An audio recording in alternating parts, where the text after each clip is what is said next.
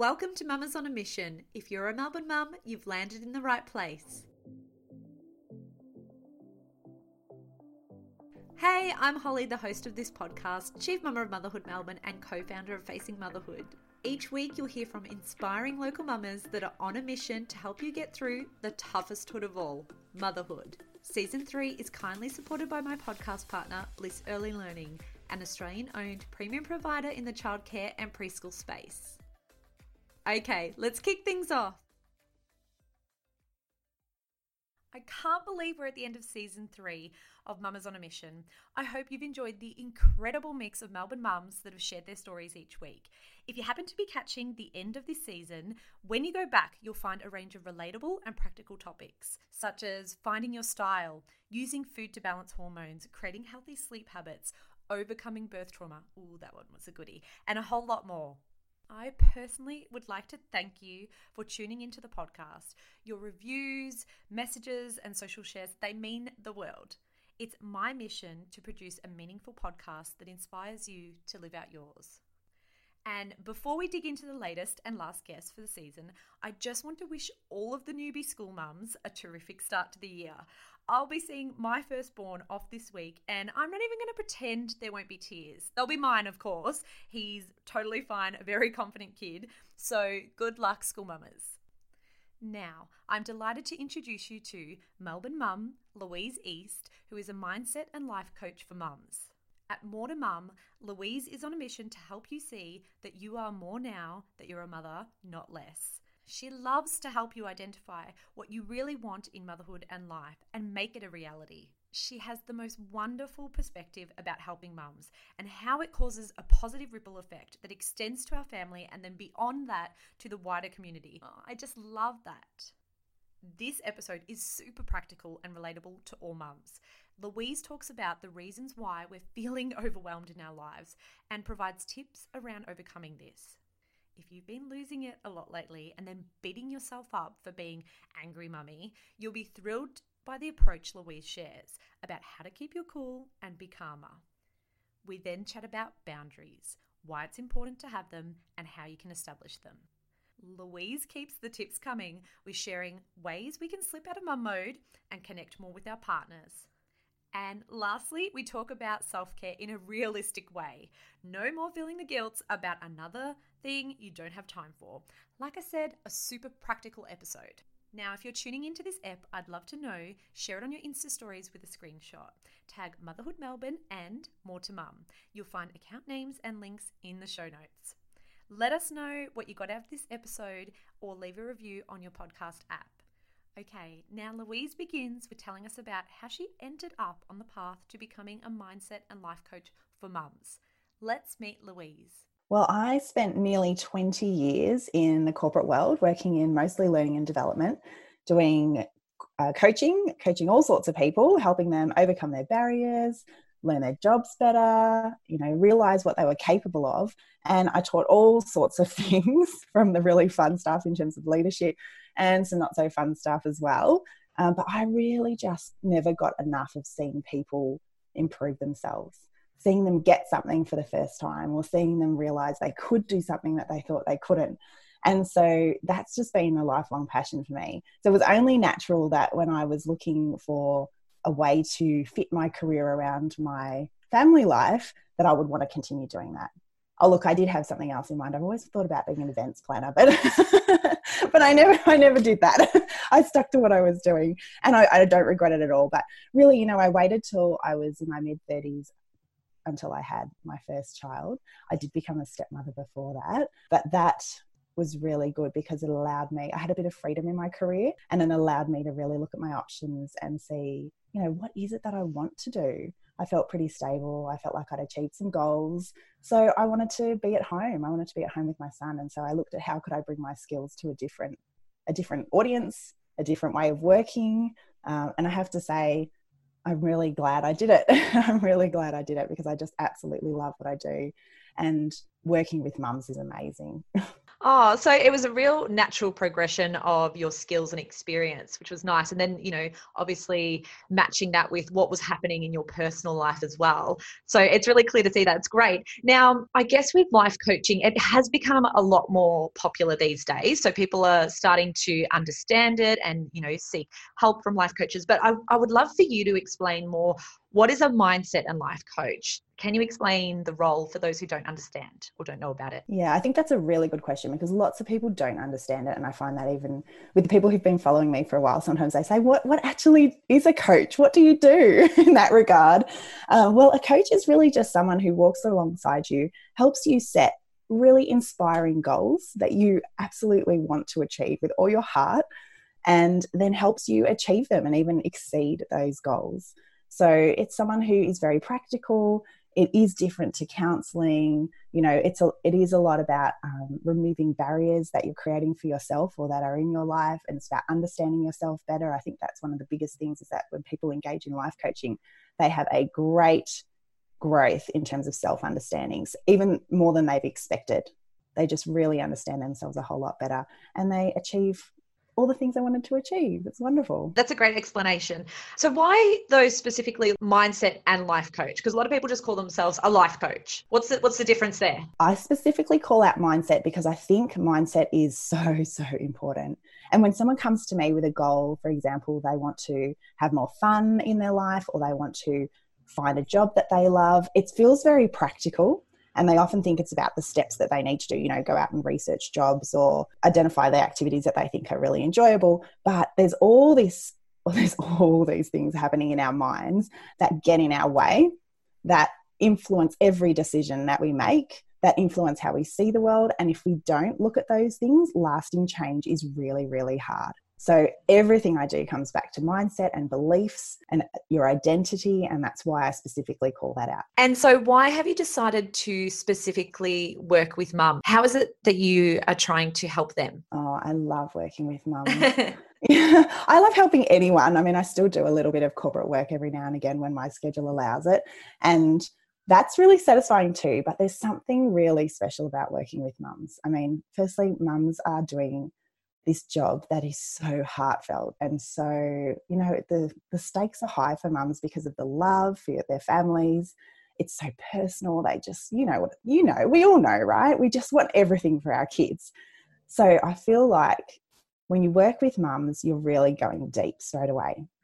And there is such a ripple effect that comes with working with mums. When you help a mum when a mother is healthy it affects her children, it affects her marriage or her partner, it affects her family, her broader family, her community, you know, her friends. She's a role model. There's just so many things that happen and come together beautifully when a mother is functioning well and is feeling good within herself. And so I think that's what I find really special about working with mums. And I honestly, I just think mums need support. They need support. We are thrown into motherhood. We have really skewed perceptions of what it's going to be like, and that's not our fault that's just how we're raised. It's how society talks about motherhood. It's about how society values or doesn't value motherhood. And we really need help to come back to what do we want motherhood to be for ourselves? You know, what's success for us? Uh, what is we don't we don't know all the changes we're going to go through personally so we need support through that we instead of going this is a growth opportunity for us most of us go oh my gosh i'm failing what's wrong with me and so I love to help mums see there is actually nothing wrong with you. You're going through a natural transition. This is an incredible opportunity to redefine who you are, to rediscover who you are, and to dig deeper and, you know, understand yourself better and decide, well, what does my life look like from here? Oh, I love that. I love how you describe it as that ripple effect. If you help a mum, you know, how far that can have an effect on others, even the wider community. That's such a great perspective. I love that. it's very true. We're very important people in our communities. Yes, yes. No, that's that's really beautiful. And do you find that a lot of the mums that you're helping, are they new mums or are they at different stages of life? Different stages. When I first started, I was looking at the new mum community, but I'm finding that you know, um, if you've heard of matrescence, which is that transition from to motherhood, it actually goes on for years. The transition of becoming a mother does not stop the minute you hold your first baby in your arms. It goes on through all the stages of motherhood as your children grow and change, as you add more children to your family. So the things that I help people with are relevant across all those stages. And we all encounter challenges at different points. So I'm finding it, it suits a whole range of mothers. Yeah. So, what I'd love to do now is chat about some of the common areas that you help mums with, you know, to go through some of those practical tips and just to get insight into, I guess, what's going on, you know, in your community, uh, the sort of things that you're helping them with. Firstly, what are some of the reasons why mums are feeling overwhelmed in their lives? And do you have any tips around how we can overcome it? Tips for days. tips for days. Thank you. this is one of my favorite topics. So, some of the reasons that we're feeling overwhelmed is that, firstly, as I mentioned, the stakes feel really high in motherhood. So, we take stuff really seriously, even the little things that we probably don't need to, you know, be so, so hard on ourselves about. the other thing is there is a lot of pressure on mothers these days. I don't know about you, but I'm sure lots of your listeners can relate to being brought up believing that they can just do it all. They can have the career, they can be a great mother, they can have wonderful social life, travel the world.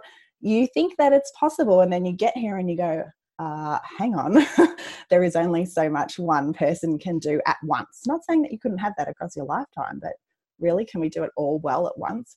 Probably not without running ourselves into the ground. The other thing is that we don't know about this transition, as I just said. You know, we don't understand the depth and the length and the the impact of the transition of becoming a mother. So that makes everything harder. it makes us more critical of ourselves. It makes things feel a lot harder. And also, there is a belief in society that busy equals success. Mm-hmm. you know that one. So we make ourselves busy thinking that this is a badge of honor. You know, we multitask and pat ourselves on the back, and all these things actually work against us. So there's some of the big reasons. I mean, there's lots more, but there's Yeah, no, that's true. That's true. And so, do you have any tips around how to overcome these? Yes, again, lots of tips. So, here are some some starting points. Mm-hmm. The first thing I always say to mums is we just need to accept that we're overwhelmed because so often we fight against it. We're like, nope, I'm managing. It's all okay. I'll just work harder. I'll do more hours. I'll sleep less. You know, we push ourselves and push ourselves until the point where we can't even we can't function we don't want to do anymore and in some cases for people that means their body gives up and they become ill so the first thing is just to accept where you're at accept that you're feeling overwhelmed give yourself some self compassion because it is really common and normal to feel that way and there are a whole lot of things out of your control that are contributing to that situation. The time when you need self care the most is when you feel like you have no time for it. And if you're feeling overwhelmed, I would be starting to look after yourself better. then I would be identifying what's important to you. Because one of the things that we do when we're overwhelmed is often we're taking on what's important to everybody else, but we're not prioritizing. So it's really important that we identify what's important to me as a mum, as a woman, as a you know a leader in my family, and then change the busy mindset. So one of the most common things I hear people everywhere say is, "I'm so busy." You know, you say, "Hi, how are you? Busy? How was your week? Busy?" How was your holidays? Busy. it's the standard answer. And when we think that we're busy, we create, subconsciously create more of it. So I had a massive shift in my life when I went from saying to myself, I don't have time, to I have enough time.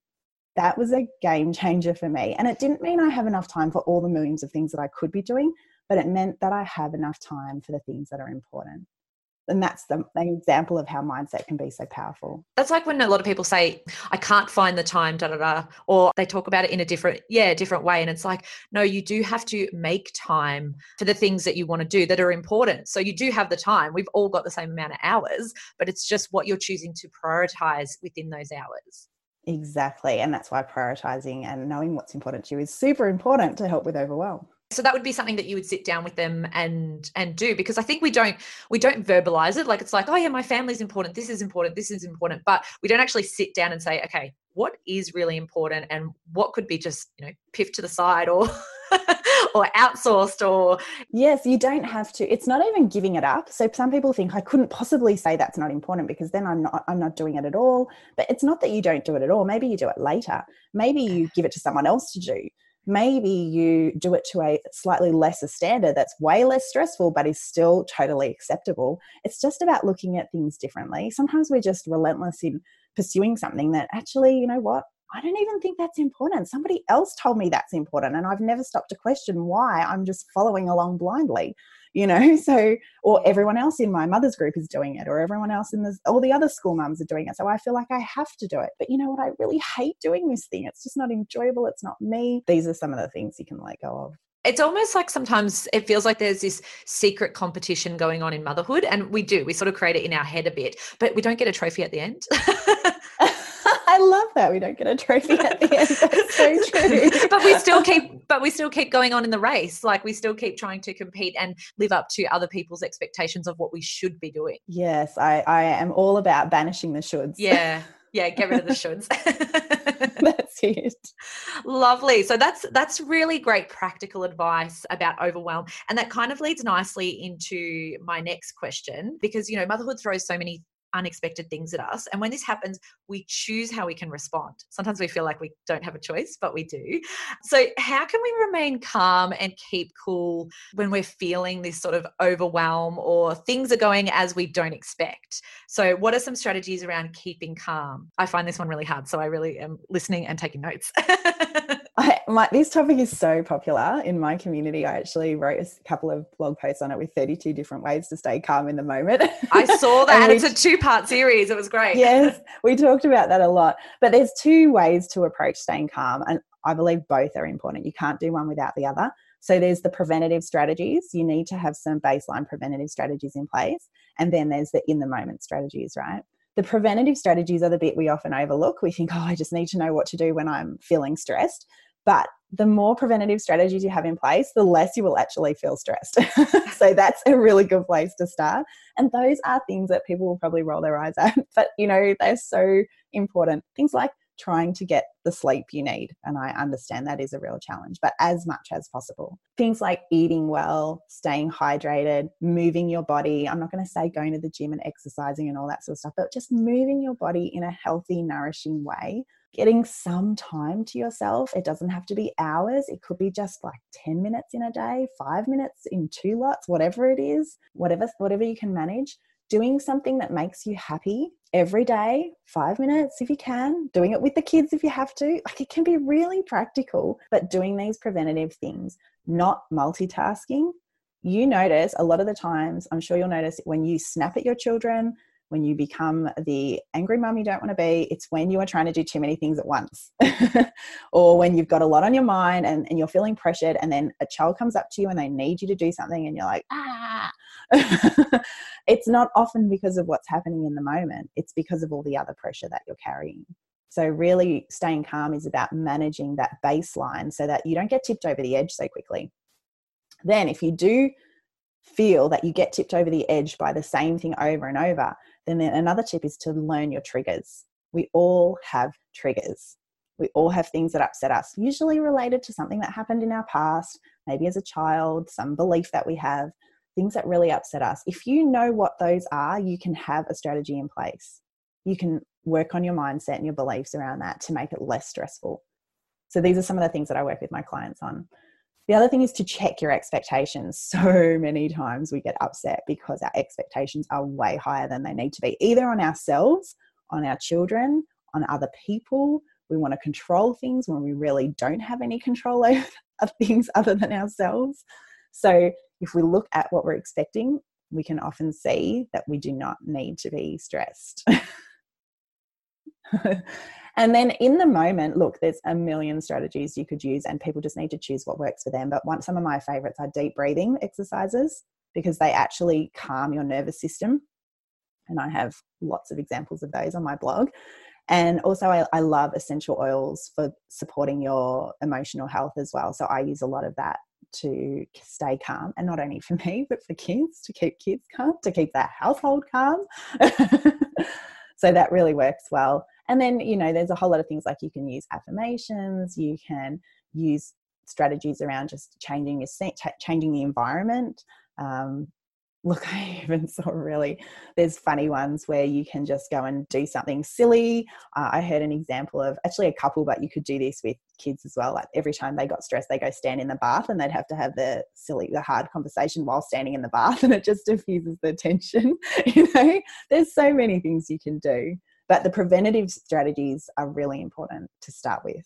I've worked a lot on that for myself for the last couple of years because I've started to realize if I get touched too much throughout the day, like I love cuddling my kids, but I don't know what it is. I feel like every time someone touches me, it's like I lose my own energy or something like that. I know that sounds really weird, but yeah, so I feel like, you know, sometimes I just have to say to kids, like, I just need some space. And now the five year old's starting to understand that because he has a little brother and he wants space from him, but the two year old doesn't get it. So, you know, he's still all on me, climbing on me, touching me constantly. And I'm just like, I've just got like maybe one more year or two more years of until he understands this concept. But it, it's really hard. So I find that I just need to sort of walk away from them and try to not let them follow me around the house. Well, that's a great example of you knowing your trigger and then being able to ask for what you need in the moment and take a break as well. So you've got a number of strategies there in play and see how beautifully that teaches your son about his own needs as well. There's always a benefit to us learning more about ourselves and putting these things in place. And some people feel guilty because they feel like they're not doing what they should be with their children. Like in your case, a mother could think, oh, but I'm not giving my son the attention and the physical contact that he wants. But you're actually teaching him a valuable lesson too about boundaries yeah. and about standing up for what he needs. So yeah. that's wonderful. Oh, lovely. So these are really great tips. I love them. And speaking of boundaries, that's the next topic I'd like to move on to. Why is it so important to have them? And can you provide examples of how we establish boundaries? Sure.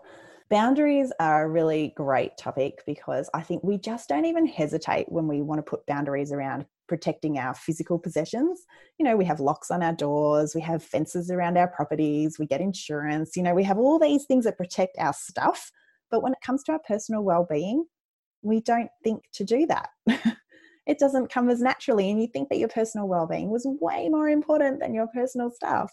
So, boundaries is setting those guidelines around what is okay and what's not okay in relation to you and your and the way people treat you so it's very important because your boundaries actually show people how to treat you so it's not only about you protecting yourself but it's helping others treat you in a way that is appropriate to establish them, it's really, I mean, for some people, where they need a boundary is really obvious. And for others, that especially if you're feeling overwhelmed, it can be a little bit harder to identify. But a good way to look at it is what are you feeling resentful about? What are you feeling angry or uncomfortable about? What are you complaining a lot about? what are you, what's making you overwhelmed? Or even another good one is what, what makes you feel powerless? That's a really good one those are probably the areas where you need to instigate a boundary. For example, you might have a family member who is constantly criticizing your parenting. Okay, here's an example. So that's uncomfortable. You feel resentful. You feel angry about that situation. You might even avoid being in situations where you're alone with this person because you don't want to deal with that. And I know all mums are doing the best job they can. We all want the best for our children. So that doesn't feel good when someone criticizes your parenting in that case, you want to think about what's the boundary that you need. So, the boundary there could be that you're not going to engage in those conversations anymore. They're not teaching you anything. It might be different if you were learning something, but they're just making you feel bad about yourself and you might feel pretty sure about what you're doing. So, then you need to decide what is the boundary. So, what does it look like? If the person is going to come and criticize you, what are you going to do? The first thing you'd need to do is to communicate your boundary. For example, um, I can't talk to you about this anymore. I don't want to have this conversation. It's not helpful to me. Can we please change the topic? Something like that. If they don't listen to your boundary, then you need to have a consequence. This is the bit where people get a bit uncomfortable. but you've got to follow through because if you don't follow through, people don't respect your boundaries and there's no point in having them. So you might say, look, if we can't stop talking about this, I'm going to have to leave. I'm going to have to leave the room or leave the conversation or go and talk to someone else. I just can't do it. And that's the most important part. so if they continue, we need to leave the conversation. Otherwise, you've had a success and they've respected your boundary. But the funny thing with boundaries is that people get really uncomfortable with you often setting boundaries. And that is usually because of something within them. It's not to do with you.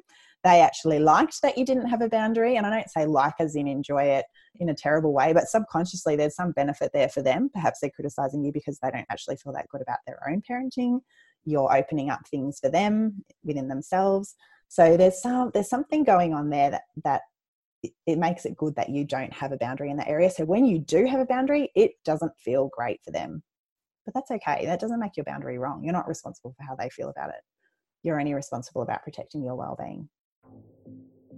I'd love to take a minute to tell you about my podcast partner, Bliss Early Learning, who are a premium provider in the childcare and preschool space. Bliss Early Learning are a family owned Australian company. You'll find them around Melbourne in four great locations Cranbourne, Sandringham, Williams Landing, and Wyndham Vale. When you take a tour with them, you'll notice that they provide innovative spaces to encourage little ones to grow and learn in a safe and fun environment. You'll be happy to hear that, unlike many other providers at Bliss Early Learning, you won't need to fork out extra money for additional activities. They include them for free. Activities such as language classes, yoga, music, learn to read classes, school readiness programs, and more. And one last feature that makes Bliss Early Learning stand out from the other providers is that they offer public holidays for free. In Melbourne, that's up to 10 free days per year. Incredible! To find out more and to book a tour at your nearest Bliss Early Learning Centre, visit bliss.edu.au or call 1300 717 777. Yeah, no, that definitely helps. And I saw that you had some really great examples of how to say no with kindness and respect. Is that right? Yes. Yeah. yes. yeah. Do you remember some of those?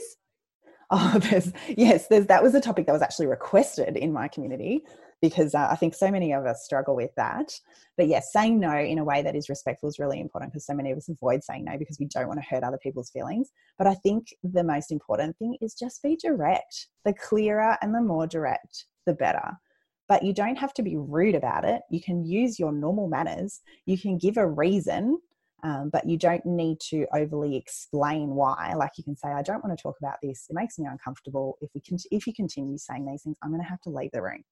That's enough. It's not, oh, because I did this research and I feel this is the best, and you know, on and on and yeah. on and on and on. it's just, I, I don't want this anymore. And that uh, the one that you're talking about, saying no with kindness and respect, is also about saying no to people who are making requests of you. Ah, uh, yes. Yeah. So things like saying, I'd love to help you with that, you know, so it's still positive. I'd love to help you with that, but I just, I don't have the capacity right now. Or I can't help you with that, but perhaps such and such will be able to. So it's about offering those positive alternatives. Uh, yeah, so there's depending on the situation, there's lots of different ways that you can do that. That's a great blog post for people to go and see as well and people should definitely check out all your Insta and your Facebook because you put these on there as well. And I find them so useful. They just pop up at the right time. I'm like, it's like Louise is in my head.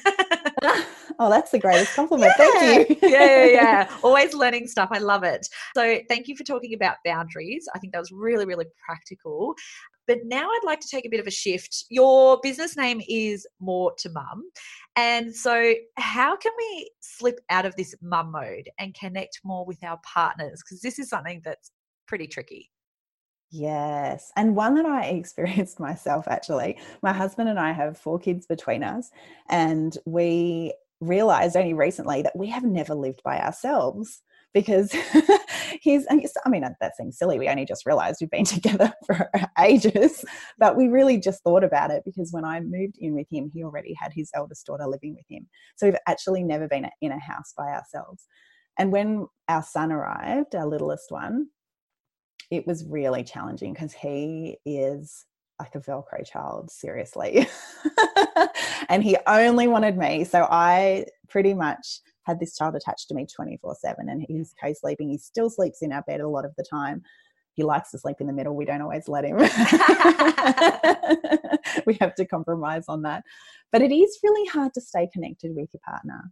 It's really hard, especially if you're working as well or you have other commitments. You might be caring for other people, for parents, volunteering, doing whatever it is that you're doing. There's a lot. Life is full.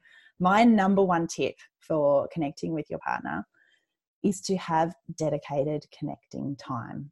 These transformed the way we felt about our relationship when we started it. And I've had many of my own clients and community members do this and found it really helpful. So we have one night a week, and you could do a variation of this where we connect. We do it every week. It's non negotiable. Well, now that it's really established, we'd sometimes swap the night depending on what's going on, but it happens. We have no technology on that night and our first priority is to, to talk. And we can talk about anything. We often talk about things that are upsetting us frustrating us worrying us things you can talk about the kids that's fine. We work problems out in those times.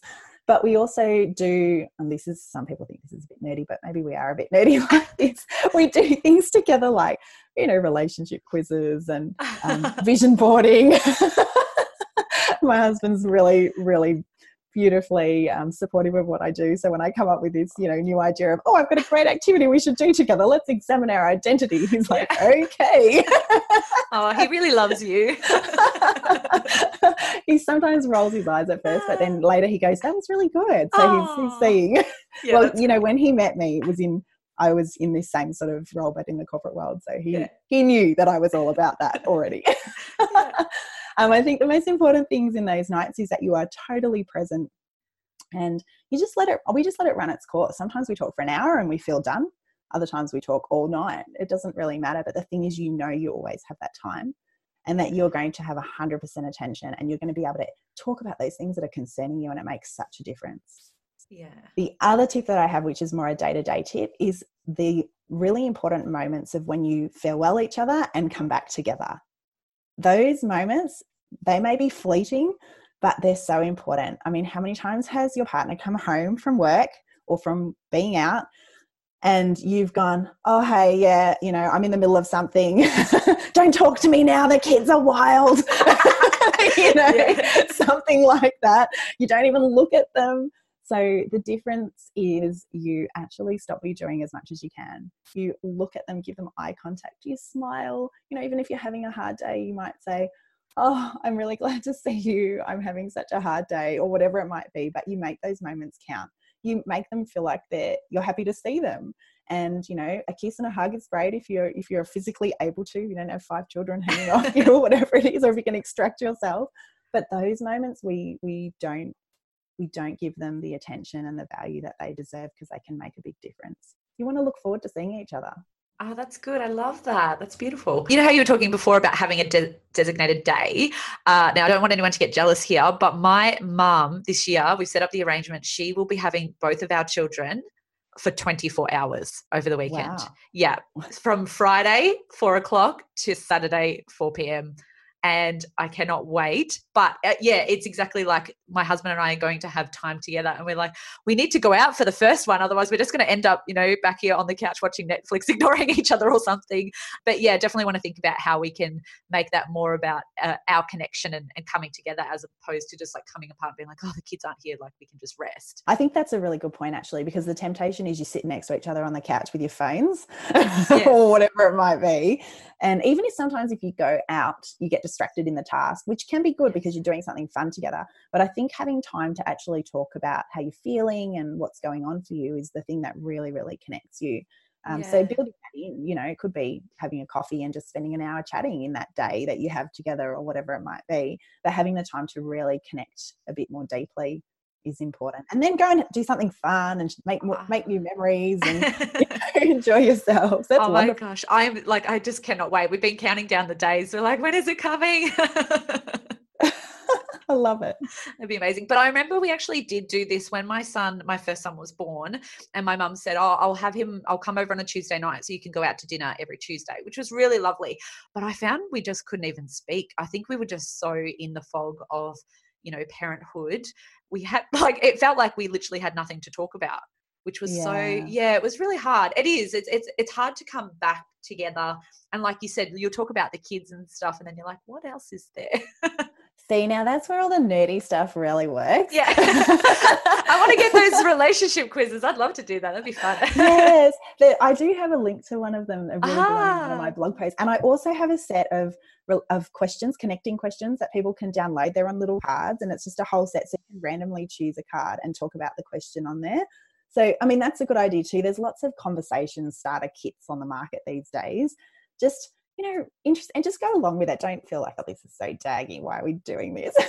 but it it starts the conversation. Or the other thing we used to do is we used to take turns at deciding what we were going to do. So, you know, I might find a quiz to do and then we talk about it, or we might talk about a particular thing that we want to do, plan a holiday, a dream holiday, you know, just something fun and i think over time it gets better you know once you start making those little steps the conversation gets easier you sort of remember how to connect like that and don't always talk about the children. Oh i know i know it's hard isn't it?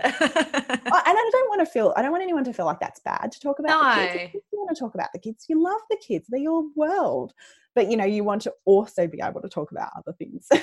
Yeah absolutely. Did you have any other tips about connecting with partners? Being connected through the day if you can really helps even if it's just yeah. a couple of texts that really can just be nice, you know, positive texts. I know sometimes we text and we're like, when are you coming home? Grab the milk and bread. or, you know, oh, the childcare centre just rang and I can't get out of this meeting. Can you go? Yeah. but, you know, just nice things like, oh, I love you or I miss you or how's your day going or I'm thinking about you because of this. Those are really nice things as well. And uh, I think one of the key things is when you talk to each other to be present I don't know about you, Holly, but when I, my husband and I talk to each other, we notice sometimes we don't even take anything in. It's like we're talking to ourselves. so it's about having the discipline. You know, you always have that conversation. Did we talk about that? I don't remember you ever saying that. it's very frustrating, and that actually can lead to a lot of resentment. So just being able to put down what you're doing, you know, teach the kids, mummy or daddy is speaking right now. Hold on a second. That's hard. Our son really struggles with that. big kids are fine, little kids harder. Um, yeah, but just having that discipline and role modeling that to try and give everybody the time to get the attention that they need because you want you know what it's like. You want to feel seen and heard and listened to. It's awful when people aren't listening, when they're typing on their phones, when they're talking to you. So yeah, we try not to do that to each other. Yeah, well, we have our daily ritual. We all sit down to dinner together, which is really nice, and we ask everyone about their day. Like even the two-year-old who can't speak, we'll ask him and acknowledge like whatever you know little cute mumbles that come out of his mouth. And my son, and we try to teach him about waiting your turn, and you know, well, Daddy's now talking about his day, and you know, we can ask him some more questions and stuff like that. And it's it's just really nice way to sort of bring everyone together. I love that. I think those little daily rituals are really important. Things like doing kids' bedtimes together if you can, or bath times, or having breakfast in the morning or dinner together, or whatever it might be. FaceTiming with whoever's not there if you need to, but just having those moments, those regular moments of connection is really, really valuable. So now I'd like to move on to self care because you brought that up a little bit earlier. We all know it's really important, but like you said, it can feel like something else that you're just adding onto your day. What's your view on realistic self care? Self care gets a bit of a bad rap, I think, because people have all these cliches about it. Self care is not indulgent necessarily. I mean, it can be, but it doesn't have to be. And it doesn't have to be a luxury, it doesn't have to be a whole lot of time. Self care is anything you do to look after your well being. And for me, self care needs to be two things it needs to be purposeful and it needs to be realistic. So you asked about realistic, so I'll start there. Realistic means it fits in your life, your situation. You like it. I mean, I hate taking baths. I always tell people, I hate it. I get cold, I'm uncomfortable, I'm bored. I just, I don't want to take a bath. But that's the most popular self care cliche there is. you will not find me doing that. But, you know, doing other things is much more important to me. Sitting down with a cup of tea for five minutes, getting to read a chapter of my book, getting outside for a run, uh, even just having five minutes to chat to my husband about things that are not stressful is nice, you know, or sending a few text messages to my friend. But even more importantly, are things like setting clear boundaries, accept, learning to accept yourself and have self compassion, learning to prioritize, learning to be present. All these things can be self care. So, the thing with self care is you figure out what you need. That's the purposeful part. You have very little free time. I get it. I get it, mums. I get it. So, whatever time you spend in self care, you want it to be as impactful as possible. No point going and having a bath when that doesn't really do it for you. you know, if you really need to sleep, then that's probably your that's your priority. If you really need to get your um, your the way you eat under control because you're not feeling physically well, then that's where you need to focus your self care. Whatever your greatest need is at the time, if there's a relationship in your life that is bringing you down, that is making you feel bad about yourself, making every day stressful, that's your self care priority, fixing that situation. I would not worry about much else until you fix the key things that are causing you the most stress. So that's what I mean by purposeful, highest impact. And then realistic is about doing it in a way that fits into your life. So do it in two minute blocks if that's all you can manage. You know, do it at night. Do it with the kids if you have to. Lots of mums say to me, but the kids are with me all the time. And I know I had a Velcro child. I get that. I totally get that. Um, but you can do self care with the kids. Yes. You know? You don't need to if you're a person that loves to be with other people i personally find being with my friends really energizing. Look as i'm getting older i do appreciate time to myself but i always love to be with other people as well. I get a lot of energy from that. So you don't have to go and spend two hours by yourself if you feel like you would feel more lifted you know more nourished by spending time with someone with a friend that you really love do what works for you I really like that perspective of self care that it's purposeful and then it's realistic. And I, I, guess, like, I can give an example for myself was overhauling my breakfast and my lunch and making sure they were just really nutritional.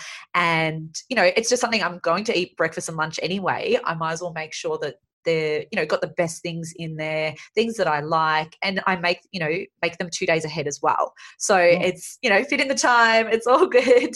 But for me that is my self-care. And yes the kids are around. The good thing is they've stopped asking to like eat my food as well because of course they can sense that it's healthy so even a bigger bonus there. But that that's an example of just a small way of self-care fitting into your day. That's a great example because you can just improve the things you're already doing. So it doesn't even have to be something extra. One of the examples i like to use is is about life's little i call it life's little luxuries you know. So you're going to have a shower every day right or yes. whenever you can. I know not all of us get to shower every day sometimes those with newborns. But if you want to make that even better, well, what are the products you're using? You know, I use really great quality, 100% natural products. That's self care to me. I enjoy using them. It feels good. I know it's good for my body. Yeah. Or if there's a certain scent that you like as well, then, you know, get that yes. in the body wash. Like just go and get it. yeah. So That's it makes right. that thing that you're already doing just that little bit more lux. That's exactly it. Lovely. Oh, that's great. Okay. So now I'd love to talk more about your own personal experience of motherhood. What has it been like for you? What have been the challenges and the surprises? Oh, gosh. It's been a lot of surprises, actually. You know, no one spoke to me about being a mother and that I remember. I don't remember ever having a conversation with my parents about having a family it was always about being an independent career woman. and look, if my if my mother was to listen to this, she might be mortified because she might be thinking, I had those conversations, but I it did not stand out to me. You know, I always expected that I would get a job, have a successful career, look after myself, you know, be married, fine, whatever. And and I probably would have kids. That's kind of how I thought of it as an afterthought, probably will happen. and I was married before. Um, I got married when I was really young, and unfortunately, that marriage didn't work out. But I was the breadwinner in that in that relationship, and so although my husband at the time wanted to have children, we I never really felt like I could make it work because my career was important. But I did want to spend a bit of time at home with my with said children if we were to have them, and so I, I always felt like it wasn't the right time. It wasn't the right time, and then anyway, that marriage didn't work out. So by the time I met my now husband, I was in my 30s, I was sort of thinking, is this going to happen? I wasn't really sure. And I wasn't really attached to it because, you know, it was always that afterthought. Oh, it'll probably happen. But my husband has three children, had three children already. So I became a stepmom before I became a mum, which was amazing. Um, never expected to be a stepmom ever. but it was it's been such a blessing in my life. And i know a lot of people have very very difficult stories of becoming stepmoms. And for some reason my journey has been really really quite smooth which is very fortunate. I'm very very grateful for that. Uh, i know the teenage years now somewhat and i know the little kid years but there's a whole gap gap in the middle that I'm is very unknown to me. So I don't know what I'm in for. But anyway, we we actually used IVF to have our little boy, and we had him when I was yeah I think 35, 36, lost count now. And interestingly, because I was very career focused, I just expected that I would go back to work. I was like, yeah, I'll have this baby. I'll be bored at home because, you know, I just do stuff all the time and I'm a career woman. and I will, I'll be back. I was saying to people in the office, I'll be back in six months, I think. Don't you worry. Everyone puts their kids in childcare. That'll be fine. You know, that was my whole perception. Um, my little boy came nearly six weeks early. I was still working. So, so try and, for those of you who can relate, try and imagine this. I was, my waters broke at about four in the morning. I woke up and I realized, and I said to my husband, I woke my husband up. I think he woke up because he heard me moving. And I'm like, I think my waters just broke but I have to go to work tomorrow. they need me. I'm like, I have meetings and I need to do There's emails. That's right. I'm not, I haven't handed my job over yet. I still have two weeks of work to go. And my husband, you can imagine, he was just like, calm down, stop talking about work and ring obstetrician.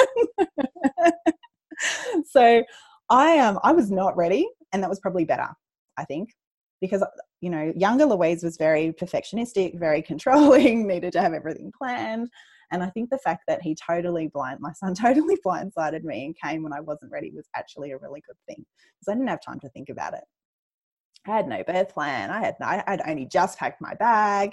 You know, I, I was like, this is just happening, and I was okay. I, I was quite excited, um, but I did, and this story is on my website. But I did actually sneak my work laptop into the car when my Oh. husband was. Some of you are thinking, "Oh, how sad." I really loved my job. yeah, of So I course. my work laptop into the car. And then I wasn't in labor. So I was in hospital all day.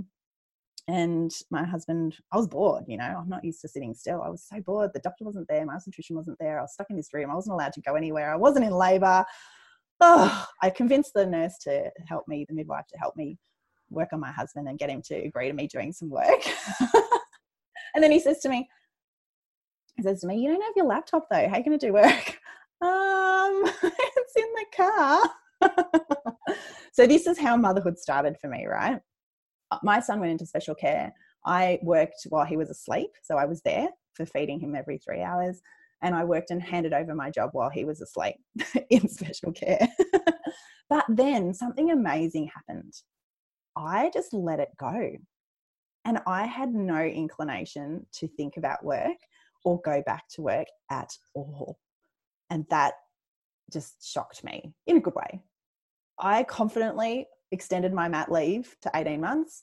I confidently handed in my resignation at 18 months and said, I am not coming back because I just wanted to be at home. And I didn't even think twice. Even when people said to me, What are you doing? You're going to lose your skills. They won't be current. You won't be able to come back. I just went, Oh, well, I'm sure it'll be fine. and I would never have expected that reaction to me. But the desire to be at home with my son was so much greater. And I was fortunate, you know, being a bit later in life, I was more confident in my own decision making. I'd sort of worked since the breakdown of my first marriage, I'd worked through a lot of that perfectionism and controlling and planning issues that I had. So I was a lot more relaxed and, you know, a bit more financially stable. I'd already achieved things in my career. So I didn't, I wasn't worried about that. And I just walked away. I never would have predicted that. That was the biggest surprise, I think. and then the other thing that surprised me was um, the loneliness because I do like to be around people. And I, I always say to people, I'm so glad I had my eldest stepdaughter who was living with us at the time. She used to work until three and then she would be home. And I hung out for the moment she would come home. she was home well before my husband. And I'd be counting the hours. When is she coming home? When is she coming home? And then she'd sit and play with us and chat to me in the afternoon. And it was beautiful. And I think my experience of motherhood to a baby would have been much different if I hadn't have had her. Then my second stepdaughter moved in with us a little bit later and she worked night shifts. So she was home in the morning and would have breakfast with us. And so having the girls around was just wonderful. And at one point, we had all three of my stepkids and my little one in the house. And so it was a very beautiful, full household, and that made me very happy. But yeah, I didn't expect to feel the loneliness and the craving, you know, other people's company. Plus, I was new. I, I'd moved from Sydney to Melbourne not long before to be with my husband, and I didn't have a lot of friends here. So I've got fantastic friends now that I've built through motherhood. But uh, again, I didn't have that support network early on. The friends I made were through motherhood, through playgroup and things like that uh, yeah, so I did feel a bit isolated at first. Um, the other, so in terms of the challenges, in terms of some other challenges, I've talked about how it changed the relationship with my husband, and we just found it hard to connect. So I think many mums can relate to that, but we found our ways around that. Having a child that only wanted mum all the time was very difficult. I mean, he used to scream when my husband came anywhere near me, or even when he walked in the door at night. my son would just start screaming immediately. Pleased to report that now they are firm friends. just took a few years. uh, the other thing was uh, the thing I find. Oh well, breastfeeding wasn't easy. You know, I think it's pays. It's important just to acknowledge that because a lot of mums think that breastfeeding is going to be really easy, and then they think it's their fault when it's not. But you know, it's hard for many mums, and the other thing is behavioral challenges. Any mums going, yes. yeah, we're all nodding here. Yeah. Yeah, gosh, my son is so passionate and I'm still struggling with some of the aspects of that. Uh, I'm a very, I'm not scared of confrontation, but I don't like aggression. I find aggression very triggering. Yes. And he can get really angry. You know, his emotions are quite uh, are very extreme. So he's very, very happy, or he's very, very angry, or he's very, very sad, um, and everybody knows. And so I really struggle. I struggle with that a lot, and we get continual help with that just to make sure we're doing the best by him. Yeah, and then the other another surprise that comes to mind because there's so much, isn't there, even in just a short time. But another surprise that comes to mind is I am for those mums who have only children, one child. I had a lot of worries around my son being alone. Oh. I felt really worried that he, as he grew up, he'd be lonely. You know, we don't have a lot of family here. Um, well, I don't have a lot of family here. My husband's family is here. And I only have one sister. She doesn't have children. My husband has one brother. He doesn't have children. So they have no cousins. And he and my son's siblings are so much older than him. They're in their early 20s. But I have overcome that because I am just so, so, so happy at how connected our family is. And I know that my son's siblings, his older siblings, will always be there for him. But that was a real concern for me for a while. And do we have another one? But as you, as I mentioned, we did IVF, and then how many do you want to have? And I, you know, I'm already 41. How many years do I want to be doing this for? It's just a really, it's a hard decision. It is, yeah. I'm sure there's lots of mums out there who can relate. Yeah, absolutely. When are you done? yeah, yeah, yeah, yeah. And I'm sure when we get we get asked that all the time, and you're just like, oh, I don't know. Like, how do you know? Yeah, it's very hard to answer. How do you know? And then if you have to be deliberate about it, and you have to pay the money, and you have to go through a yes. process, and you don't know what the outcome is going to be, I mean, that's that's really challenging too. For uh, there's so many women that use fertility services these days. It's not. It's so complicated emotionally, you know, just trying to plan it's really it, it surprised me. It surprised me how invested you get in it when you weren't that invested in the first place. You know you were like oh maybe we'll just see how it goes but you very quickly become invested in it. I had a guest on last week who spoke about fertility who's a fertility coach. Yeah very interesting sort of insight to that to that challenging time. It's so wonderful that we have these options, but it is complicated. it does make things a little complicated. And the other thing that makes me feel much better is that my two eldest stepchildren, the girls, have had their own babies this year, oh. or last year, ah. I should say. So we have babies around. I have grandchildren. you have grandchildren. Wow. Have grandchildren. What, what's that role like? Because I feel like, I don't know, my husband and I talk about this all the time that when people become grandparents, it's they don't they don't treat it like you know obviously it's like their children but it's like they forget almost and they they slip into a totally different role. So what's it like for you? You tell me. I guess it's a little different for me because i'm still parenting a five year old yeah that's true. It hasn't been that long. It hasn't been that long for me. I do have one of them uh, once a week on a friday when my stepdaughter's working which is just beautiful. I mean how privileged am i to have that that opportunity to have a relationship with her like that so yeah it's it's different. I don't i don't think i've forgotten. I, it wasn't that long ago. It doesn't feel i don't know. How is it meant to feel? Holly i don't know. I think the word grandma is really weird to me still. I mean i'm too young to associate myself with the world with the word grandma but the role and the relationship feels completely natural because obviously we love our kids and their kids are naturally loved and special. So the fact that our family is just connected and you know we all help each other and we're in each other's lives that feels beautiful and joyful and natural. And then someone says grandma and i'm like oh that's weird. But that will only be weird for a little while and it will i'll get used to it. So i mean what's the title whatever. Is that the title? Are you grandma? No, is that what you're known yeah, as? Grandma Louise? Yeah. Yeah. I, I, I, I, even ran a poll in my community. I'm like, help me come up with some cool name. but in the end, um, and stepmoms who are listening may be able to relate to this.